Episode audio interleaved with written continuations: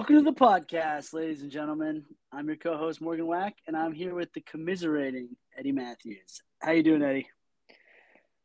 Um, I would say devastated, but that's not accurate. You know, I think that um, I am still reflecting on the USA's World Cup performance and trying to figure out what our ceiling is, you know, where, where our ceiling was rather for this team, this 2022 World Cup team, which is what we're going to talk about today on the pod.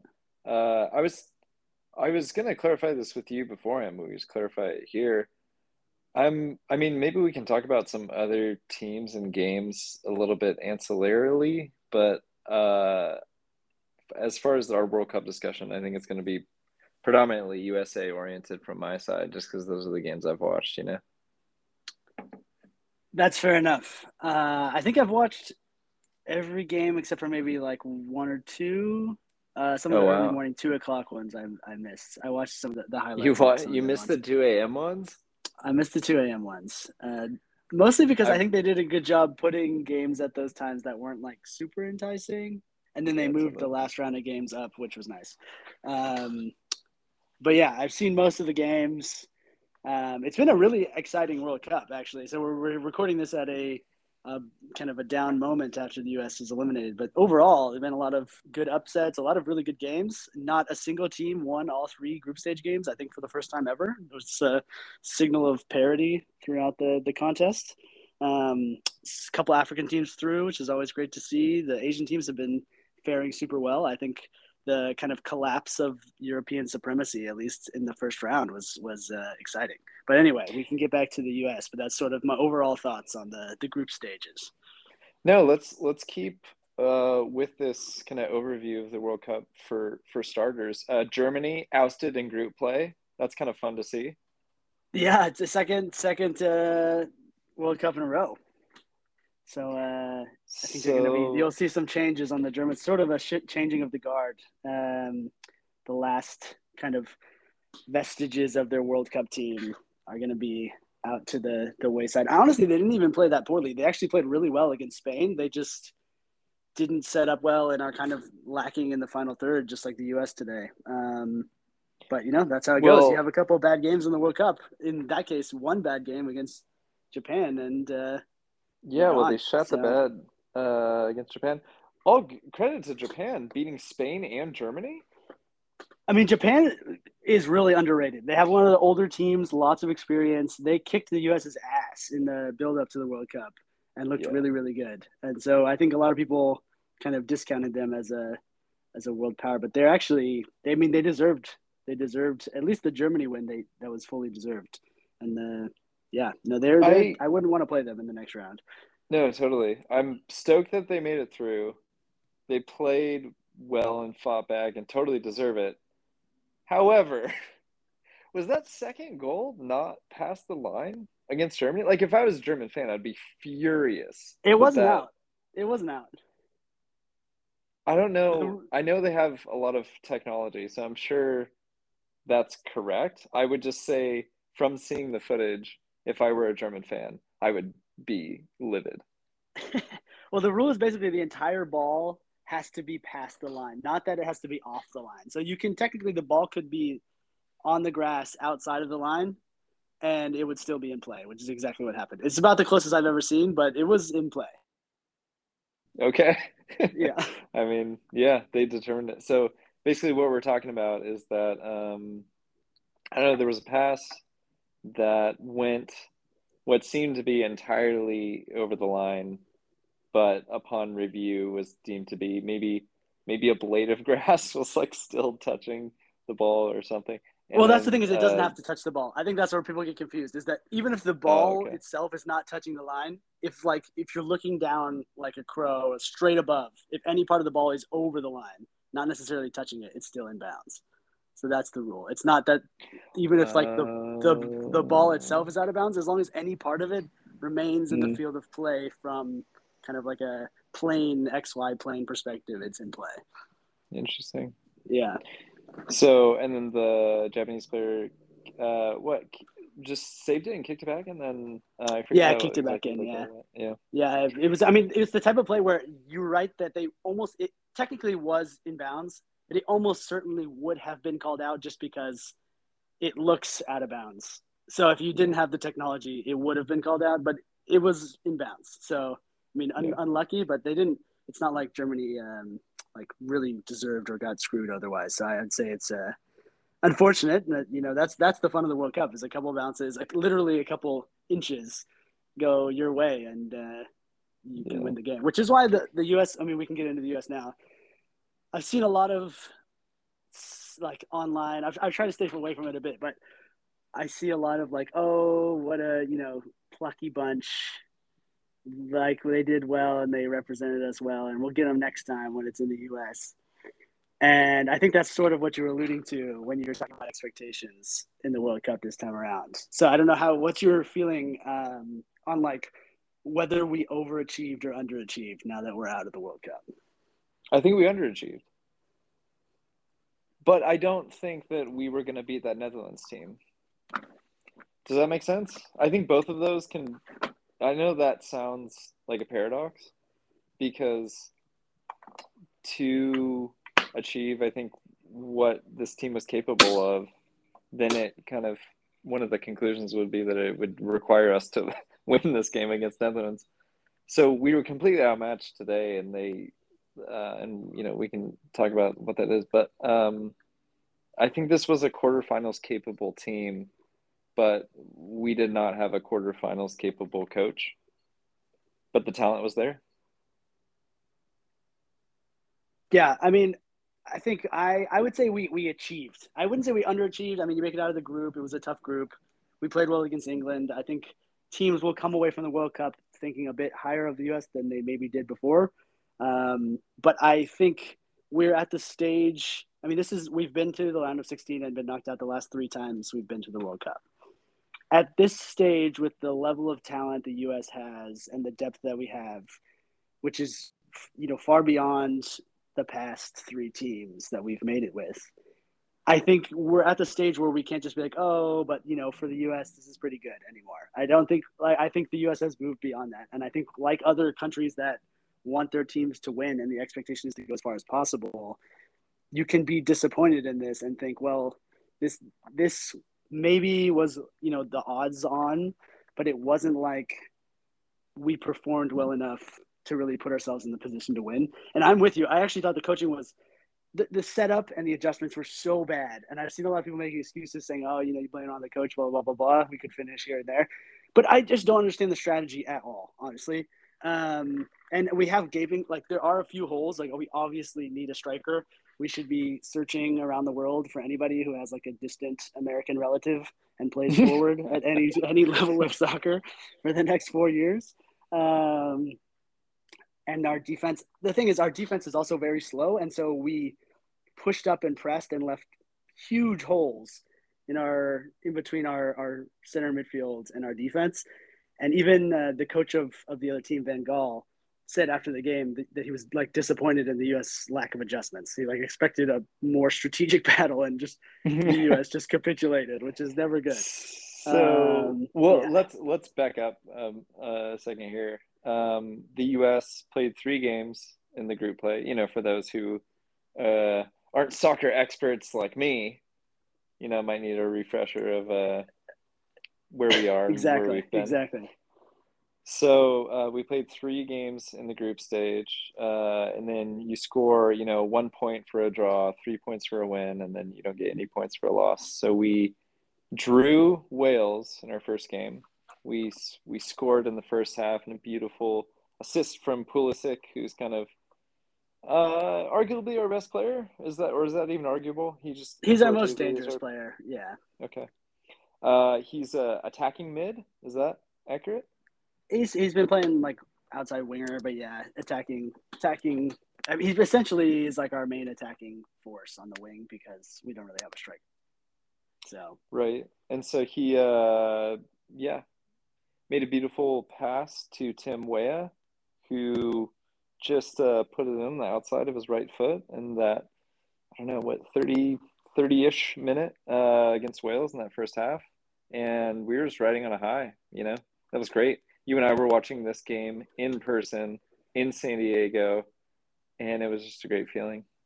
All things, and then second half, um, Wales. You know, we kind of uh, shot ourselves in the foot with um, Walker Zimmerman fouling Gareth Bale, who at one time was one of the best players in the world.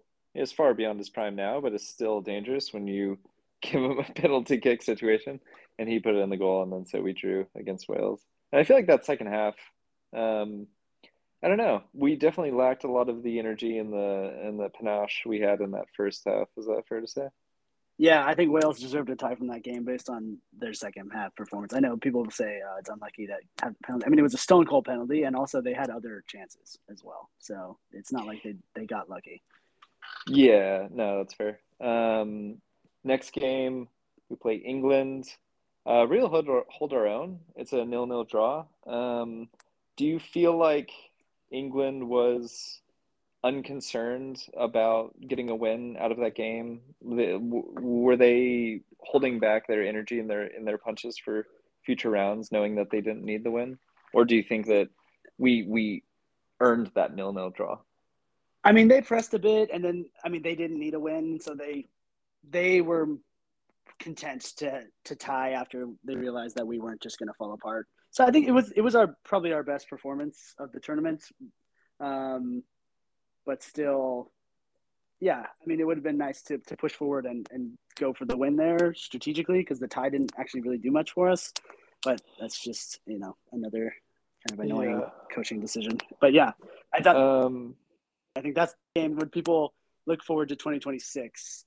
People will look back at that game and be like, okay, well, they matched up with, with England, who I think could go pretty far in this tournament. Um, and that'll be a, you know, a good resume builder, but still only a tie. So yeah, that was the best of the three, I think. And in that game, we had I don't have this specific number in front of me, but I believe it was uh 4500 crosses corners rather. Uh, yeah, that sounds about right. Uh, it was between I think, 4,500 I think the U.S. has like the second or third most amount of crosses in the whole tournament, even before the game today which is again really dumb because we're not tall and we don't have good finishes up. So you just shouldn't be doing that. It doesn't make a lot of sense. This, this is bad strategy. Like every, I think if you think like crosses, every fifth cross is a goal. That's just not how it works. Like unless you have people up front who are good at heading it and getting in those positions, it's like you could cross it as many times as you want. You're not going to score, and we kind of showed that in this tournament. Yeah, bar so one for, freak goal today. yeah, for our um, our casual soccer fans out there, I am one of you. I show up for the World Cup and I'm stoked, and then I go away for four years.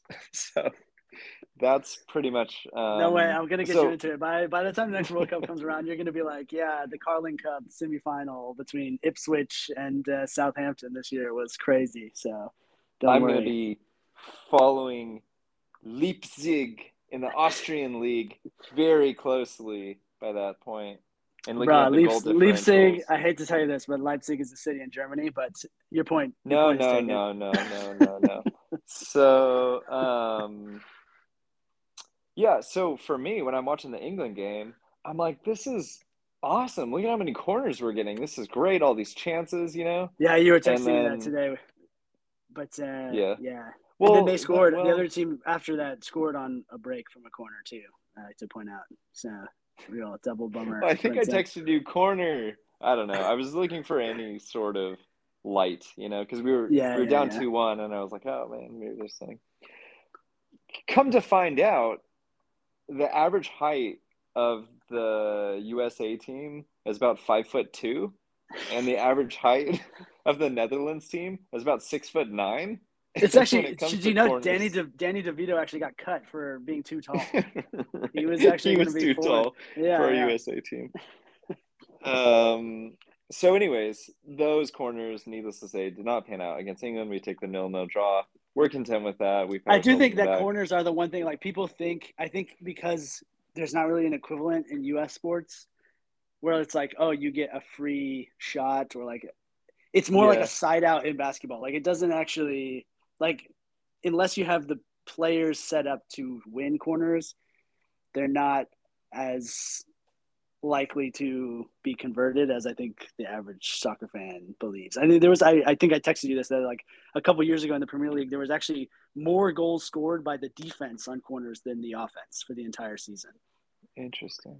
Because they it just basically pulls you well, out we of saw that. Yeah. your shape. Yeah, so it, like you push forward, and especially for a team like the US that's really small, you're basically not going to win unless you have some sort of crazy player get lucky. I mean, they have Virgil van Dijk on the Netherlands, who is a corner stopping machine.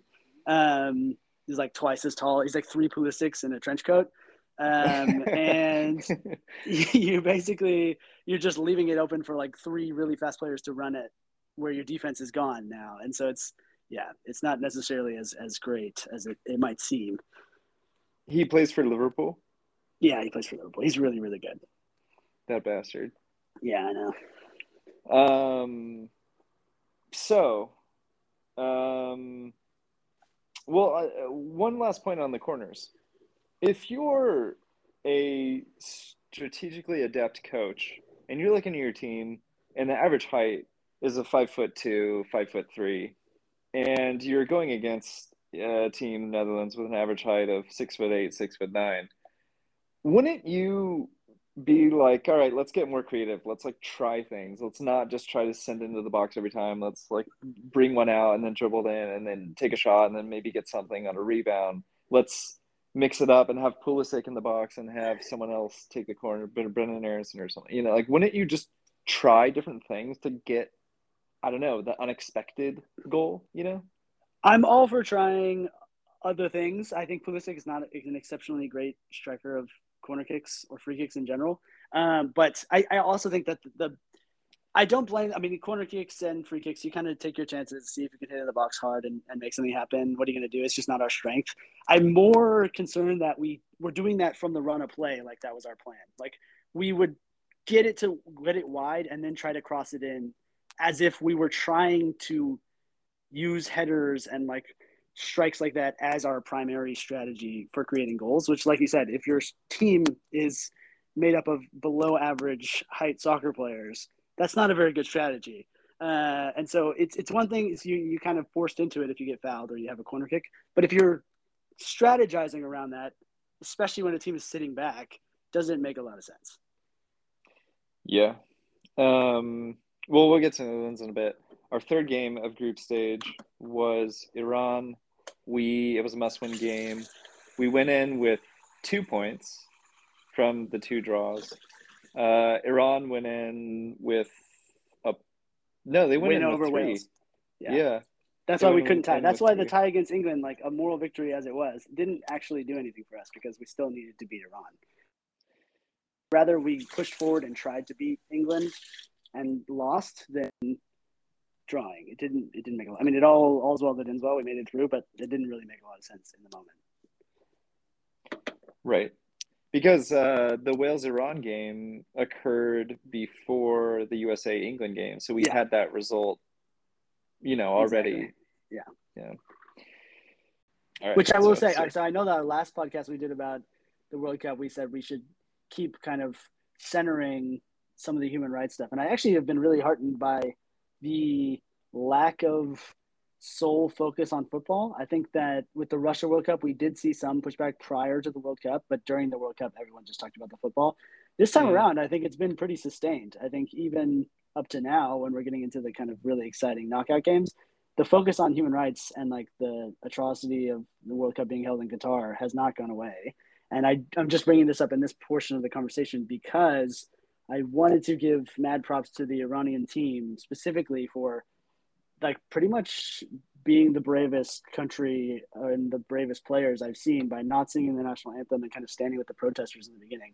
By far the most like risky of the protests we've seen, far riskier than saying you're going to wear an armband and then not wearing an armband or covering your mouth at some point in time or just kind of vaguely uh, gesturing towards human rights. So just wanted to, to give that shout out there. I, I think it was unfortunate that pretty much all the teams that, I mean, I didn't want, I would have liked in some other world for both Iran, Wales, and the U.S. to go through, but you know they're all from the same group, so it makes it tough. And England is very, very good. So uh, just some props to them there. I thought the U.S. I mean, we can talk about the actual game now, but the U.S. played really well in the first half, and then really got lucky not to tie that game at the end.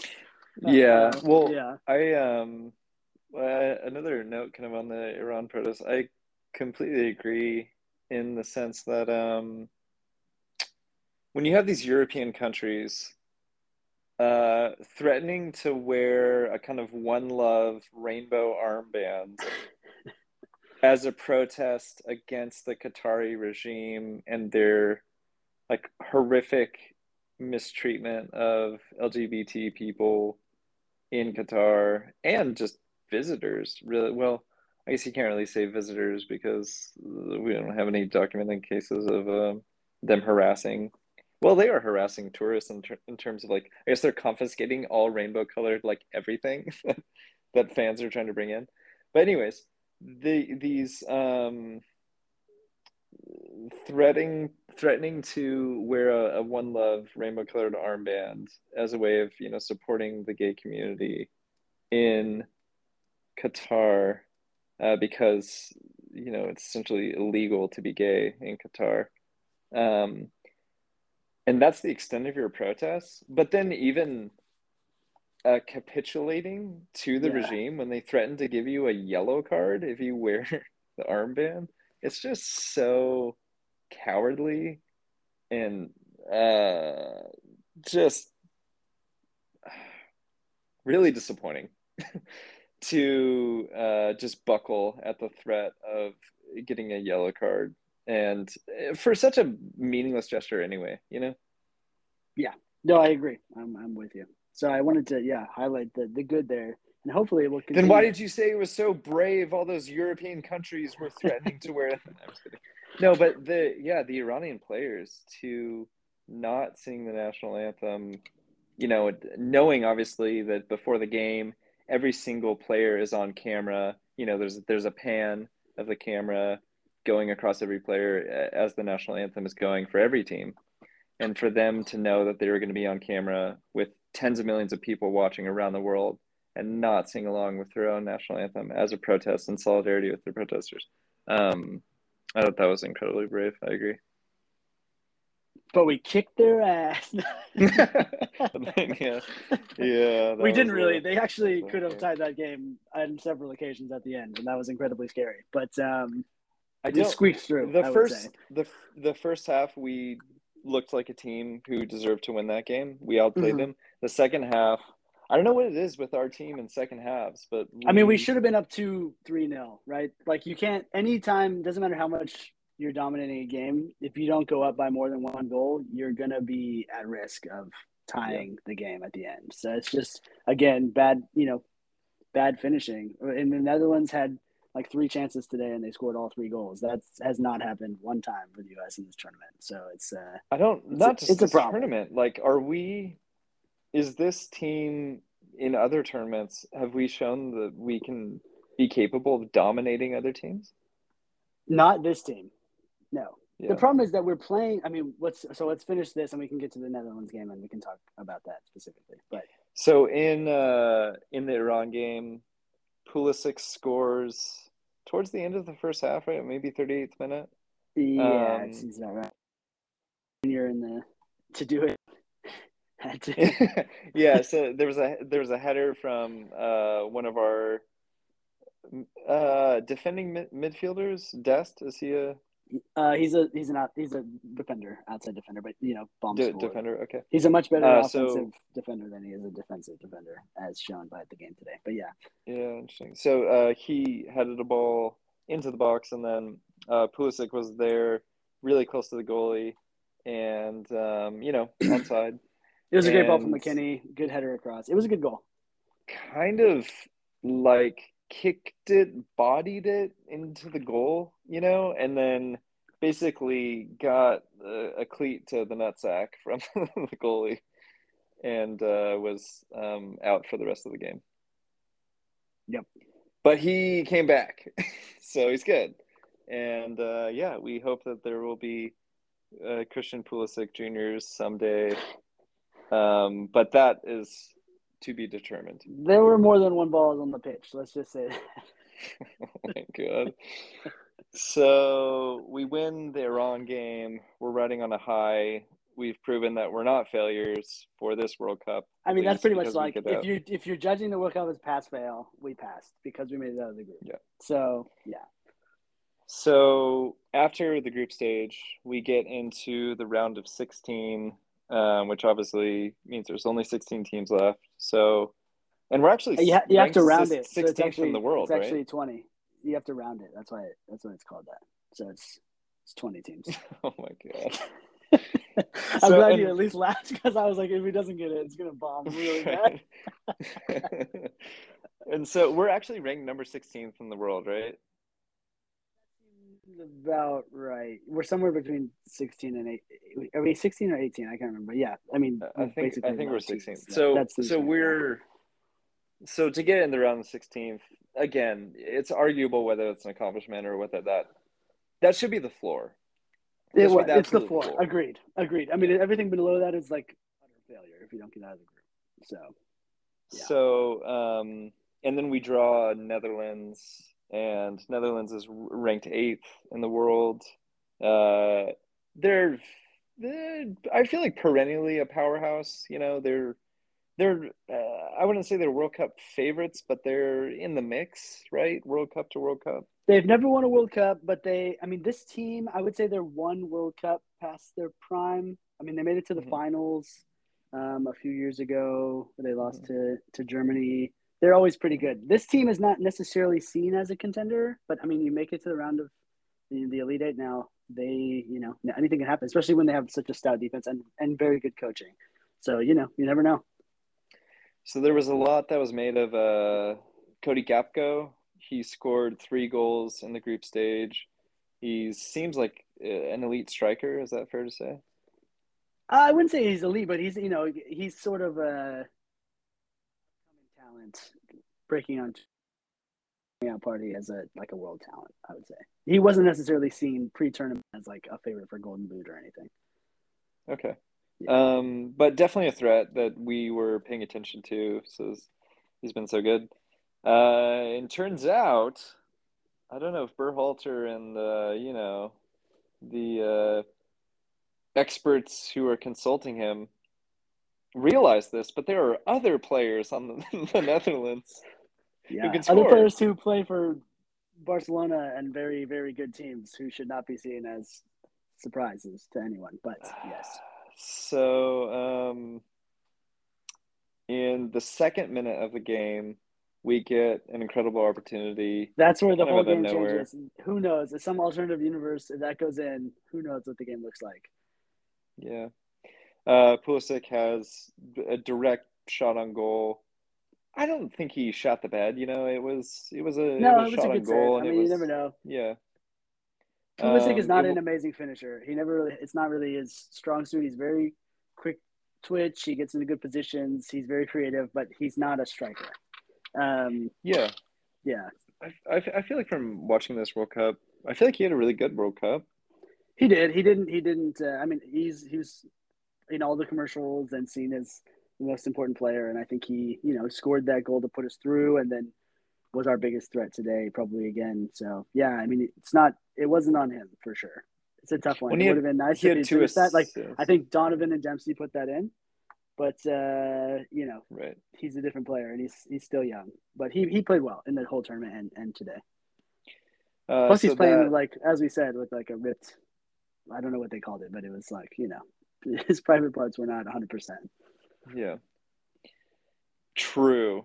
Um, and so that uh, shot gets blocked, and then uh, in the tenth minute, Netherlands scores off just like a, a banger of a shot. Um, I don't know. I hadn't seen this before in this USA team, where they just. I, I think they were just gassed. Right, the midfield is the strength of this USA team, and it seems like all of these games have been um, played out in in the midfield, and so for our midfielders to like not cover very obvious, um, you know, runners. They call it in soccer, right? They call it following your runner.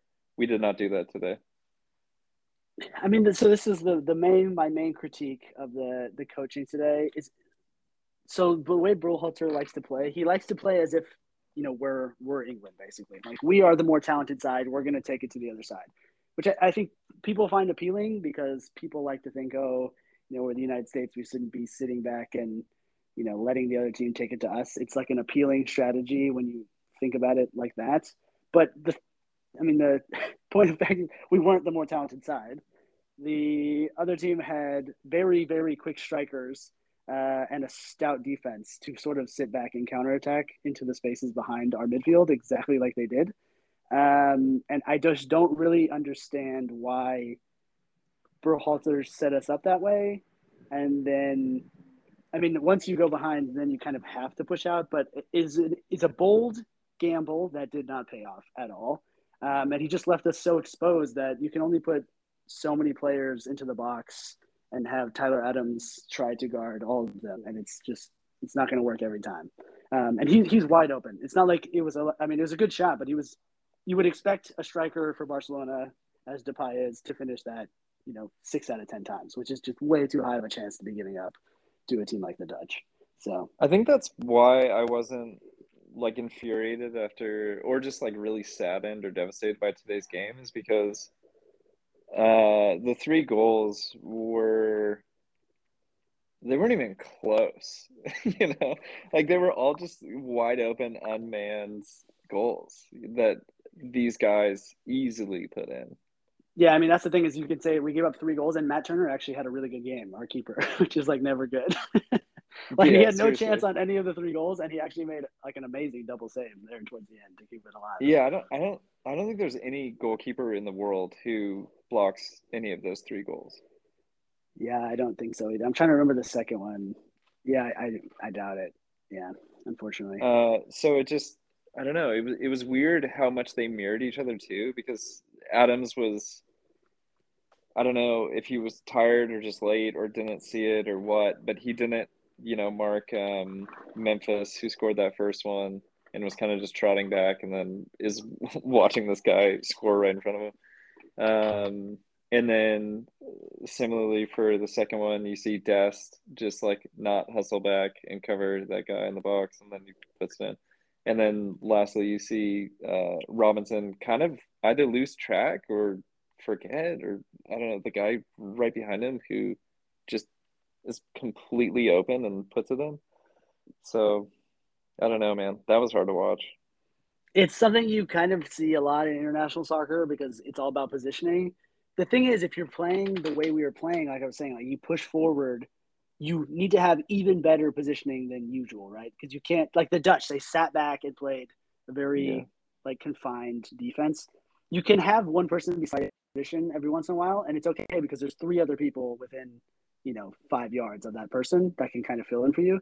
If you push everyone forward and one person is out of place, that's a 15 yard gap that is now in your defense. And that happens three times, and the Dutch scored three goals. So it's uh, it you also seemed you can't like, leave that much space against a team as clinical as that. It also seemed like Berhalter's strategy was contingent on the USA like running these this Nether team Netherlands team ragged. Is that fair to say? In the sense that we had to have so much energy for the entire 90 minutes to be able to execute the strategy that Berhalter was trying to execute. Well, that's the thing is you if you're pushing forward, you're sort of gambling that you have the better fitness, right? Because the Dutch team is actually not moving that much because they're just sitting in their own half. So they yeah. don't have to cover the full field. Whereas anytime we turn it over, they're on a break, we have to sprint back. So yeah, I don't know they if were Berhalter just thought that we were more fit than them or we weren't tired, but it was quite clear that we were gassed even in the first half. They were w- seemingly way more rested, way more poised. Like we would have the ball in the box, and the Netherlands team would be like, "Okay, like yeah, do something." They just like we're never panicked. I feel like yeah. when maybe maybe arguably except for the the Pulisic shot in minute two, but aside from that, there wasn't really any. Um, I mean, they probably looked at our striker list and they were like, "Oh, so we can just let them shoot." and then and then the one goal that we got, I'm not sure if our forward realized it touched him or that he scored. Maybe he It's knows unclear. now. Maybe someone texted him after the game, be like, "Oh, by the way, Haji, uh, you scored today." And be like, yeah, "What?" it was just sort of a freak. I mean, that's the thing is if you're gonna try to score on crosses against a team that's bigger, you kind of just have to smack it in as hard as you can and hope like something like that happens. Um, but you know, it was lucky. Certainly, of the four goals that were scored today, it was the luckiest one, which is never good. and the sloppiest one by far. Yeah, My God, I will say Tim Weah had an amazing shot uh, today. He just, I don't know, he he bulleted it straight in, and it wasn't straight at the keeper. but, You know, it was it was a it was a difficult save, and that was just an excellent shot. But I mean, US can use Again. anyone who can put an actual shot on target. So yeah, yeah, Ferreira looked Um, totally lost out there. McKennie had a pretty bad game too. He looked really tired. I mean, he came into the tournament not full fitness, and he has looked it, which is unfortunate because he's usually uh, more of an energizer bunny for us. But um, I feel like he played well in group play. He his offense was incredibly sloppy. He turned it over Mhm. so many times where he didn't really need to, even t- today as well, which is sort of unfortunate. But that is uh, Yeah, no, he didn't play good. Yeah. Yeah, today. Um, yeah, there was a lot of controversy around uh, Gio Reyna not playing hardly at all in the in the Mhm. group stage, and coming in, he was at least thought to be one of our best players, right? Is he a he's a mid as well? Yeah, and he plays for Borussia Dortmund, which is probably the second best team of any team U.S. players play for, behind Chelsea. Yeah. So Yeah. Yeah. So I mean, he's very I'm talented. sure he's always hurt, there, but he's but very talented. I think. they brought him in Yeah. for the second half today. Yeah, I thought he played decent. I mean, it's hard to you only had a half when we're behind, so we have to press. But I mean, he he was one of our more creative players. I don't think there was anything there for Berhalter to be like, look, that's why I didn't play him. Uh, what are you gonna do? Yeah, it's um, it's yeah, it's disappointing. I think to see with all the resources that the U.S. has, it's I don't know what the budget of the U.S. men's national team is, but it seems like we could pay our way into an elite coach. I'm not sure why we have this problem. I mean, this is more of a reaction to the Klinsmann hire, which was the opposite, right? We did exactly that. We gave sort of carte blanche to a world-renowned coach, and it ended very, very badly. and so they were like, you know what? Let's go back to a kind of stodgy establishment guy here with with Berhalter. Um, and I would imagine he keeps his job until 2026 now because he made it out of the group, and it's hard to fire people who make it out of the group. But we'll see. I think that that's. I think that. So, in shifting to reflecting on this World Cup as a whole and the future of, you know, USA soccer, um, and the international scene, um, I feel like there's this sense that we need to shift away from thinking of ourselves as this small, plucky underdog team and start thinking of ourselves and acting like we are a force to be reckoned with. And it feels like to me, sticking with Berhalter for another World Cup is in keeping with this small minded American mentality that we've always had. I don't know. So the thing is, Berhalter, he knows how to coach one style, which is the style we saw today, which is like if you have the better players and you want to take it to the other team and you can set up as a very possession happy, uh, offensive minded squad, then you can do well. I, I the thing is, I like the Dutch today. I mean, if if you were the Dutch coach, you come in, you probably have more talent, you definitely have more experience. You have the the stronger defense and probably the more clinical strikers, definitely the more clinical strikers.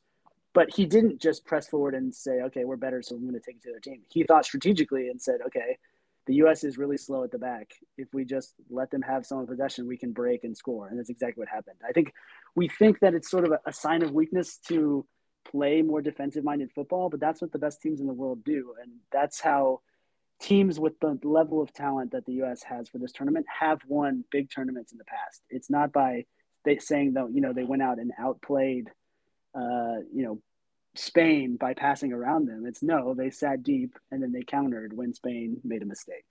And I don't think that's a negative. That's just how you play soccer. It's the strategy and that's how you win games. And so, yeah, I I mean, it could be because we had the second youngest team in the World Cup. Maybe by the time it comes around, if everyone progresses the way we want them to, maybe we will have you know one of the top four or five most talented teams in the World Cup in 2026. That's at least the dream. And so maybe this style will be great and he will be a decent coach for it. But if, if we don't have a striker by then and we don't have, I mean, Tim Ream won't be around. A lot of these older defenders won't be around. If we don't have the defensive clout to fill in and he sticks with this exact same style of play, we're going to be in trouble again. So it's uh, in that sense, the lack of flexibility is what really frustrates me. Yeah. Um, I don't know. It made me think of Phil Jackson and the triangle, you know?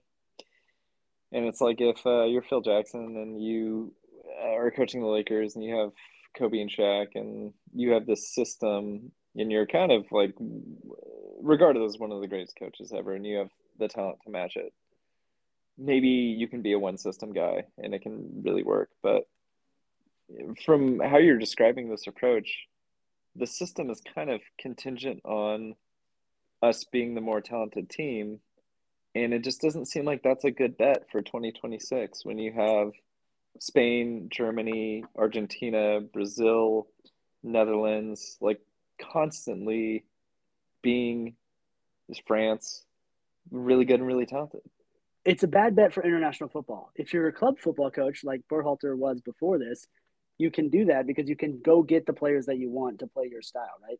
If you're a national yeah. team coach, you're limited in the there's just players that play for your nation, and you have to play against the players that play for every other nation. So if you don't have a striker like the U.S. didn't for this World Cup, then you can't just stick to the same plan as if you have Harry Kane. That's just not how it works. And so you can luck into it and be like, oh, I actually ended up having puzzle pieces to fill in for this system that I prefer. But if you don't shit out of luck.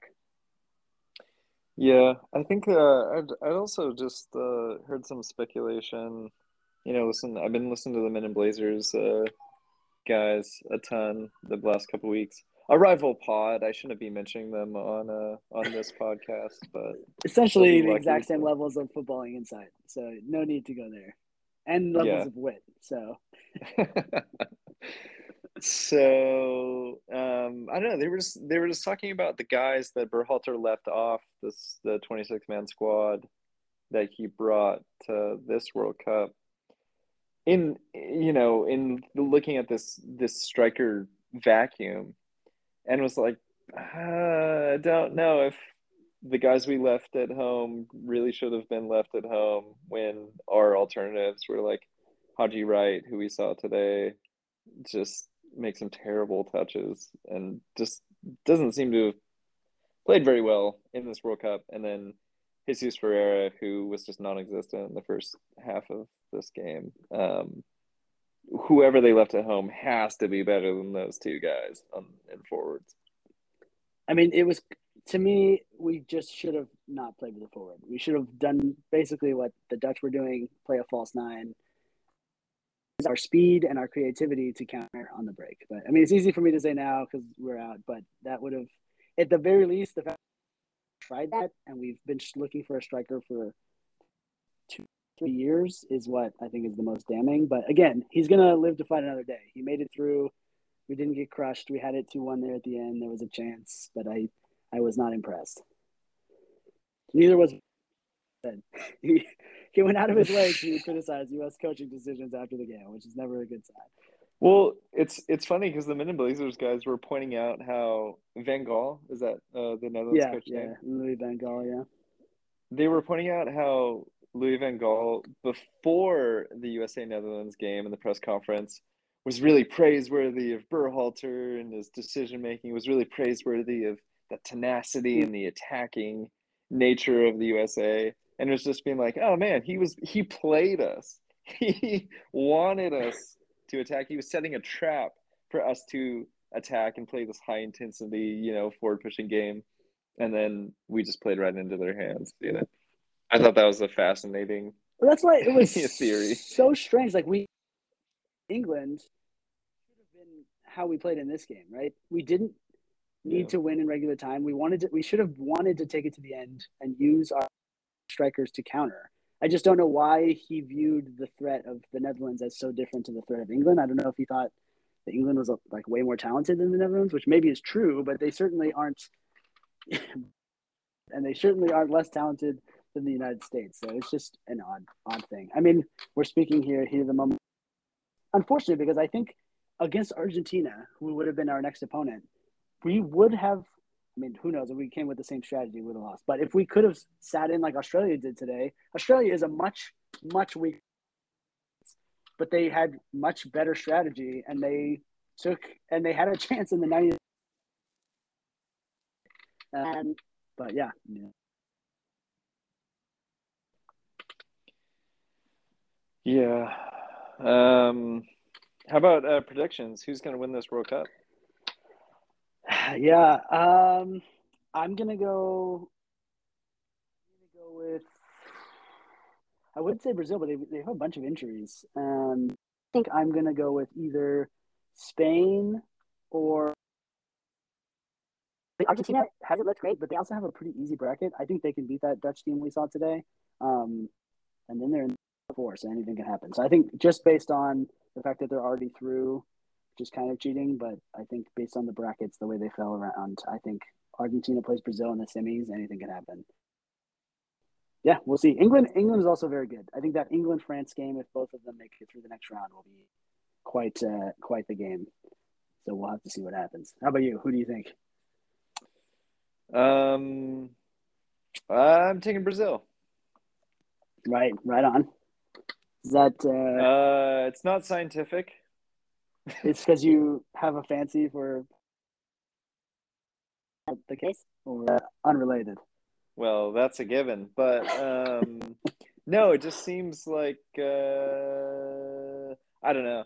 I'm speaking out of my arse here because I haven't watched enough of the other teams, but I feel like Argentina really has not been playing at an elite level in that I don't I just I don't know. It seems like Argentina is it plays down to their opponents and so when they uh, come across an opponent that is their match that they're to lose.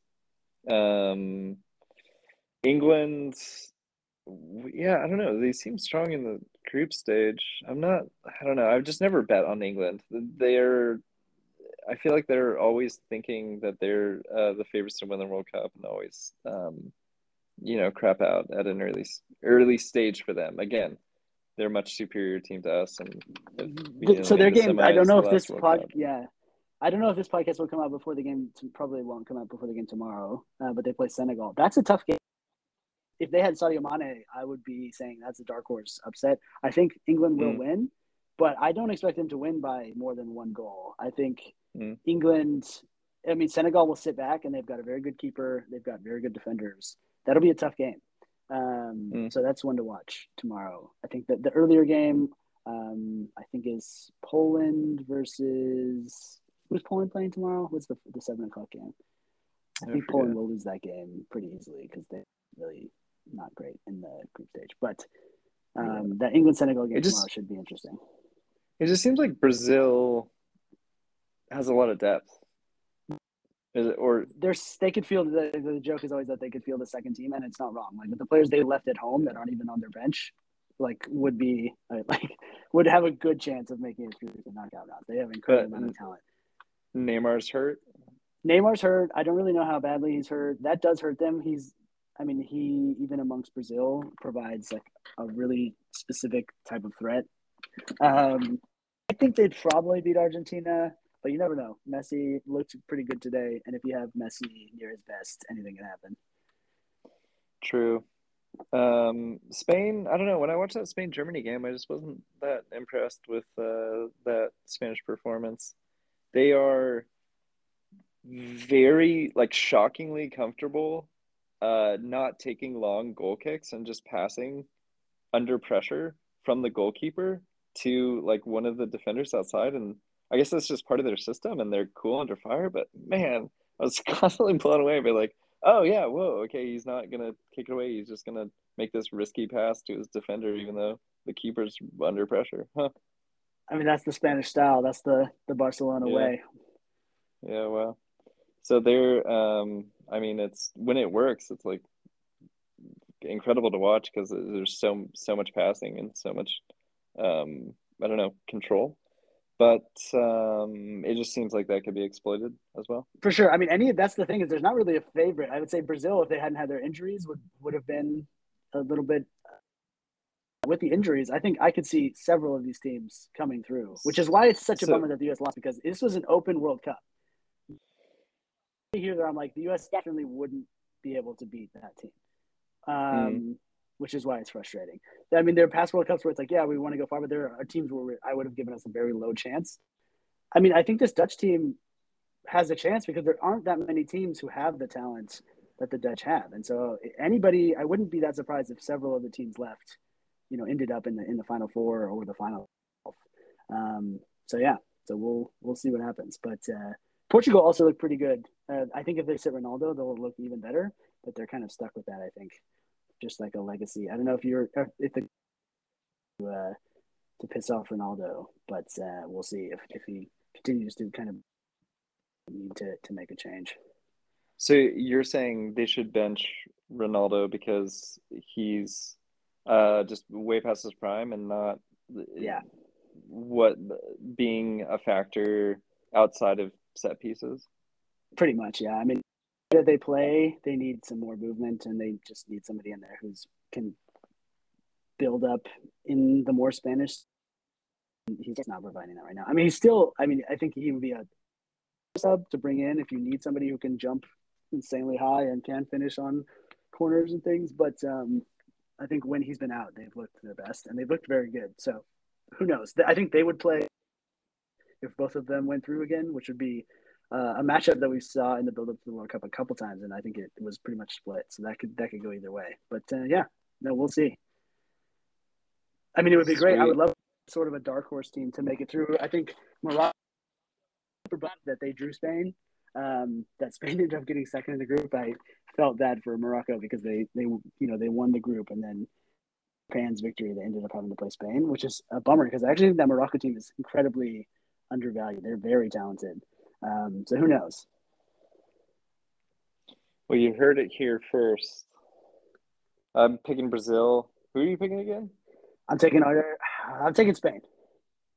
You're taking Spain. Okay. Um, shoot. Do we even have any listeners who like soccer? That's just occurred Well, you me. mean obviously after this they will. If, even if they hated it before, they'll hear this level of insight, and now they're super fans. So, I well, Yams is a fan.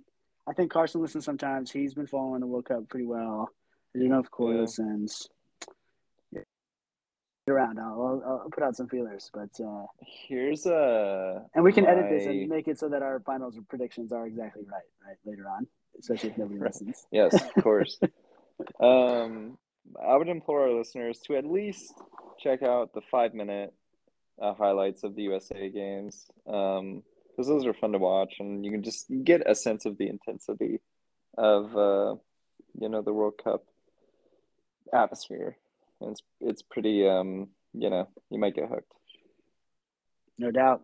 Every four years, there's only I think what is there like games, and then it's over. So enjoy it while you can.